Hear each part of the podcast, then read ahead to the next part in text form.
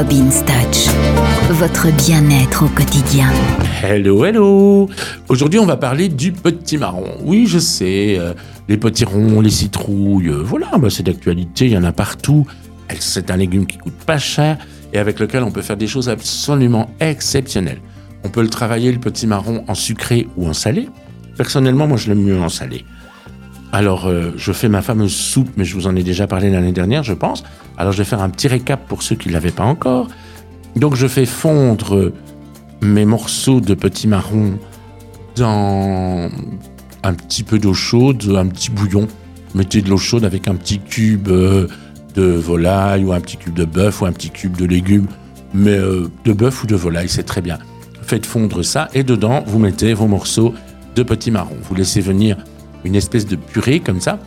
Et puis une fois que vous avez une belle purée bien homogène, vous pouvez passer le mixeur dedans d'ailleurs, vous avez quelque chose de très homogène, vous ajoutez là-dedans des châtaignes, des marrons, donc des châtaignes. Euh, moi perso, je les achète euh, cuites dans des bocaux.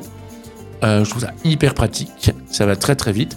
Et vous prenez quelques marrons et vous les mixez dans votre soupe. Ça va donner un arôme de châtaigne au potimarron.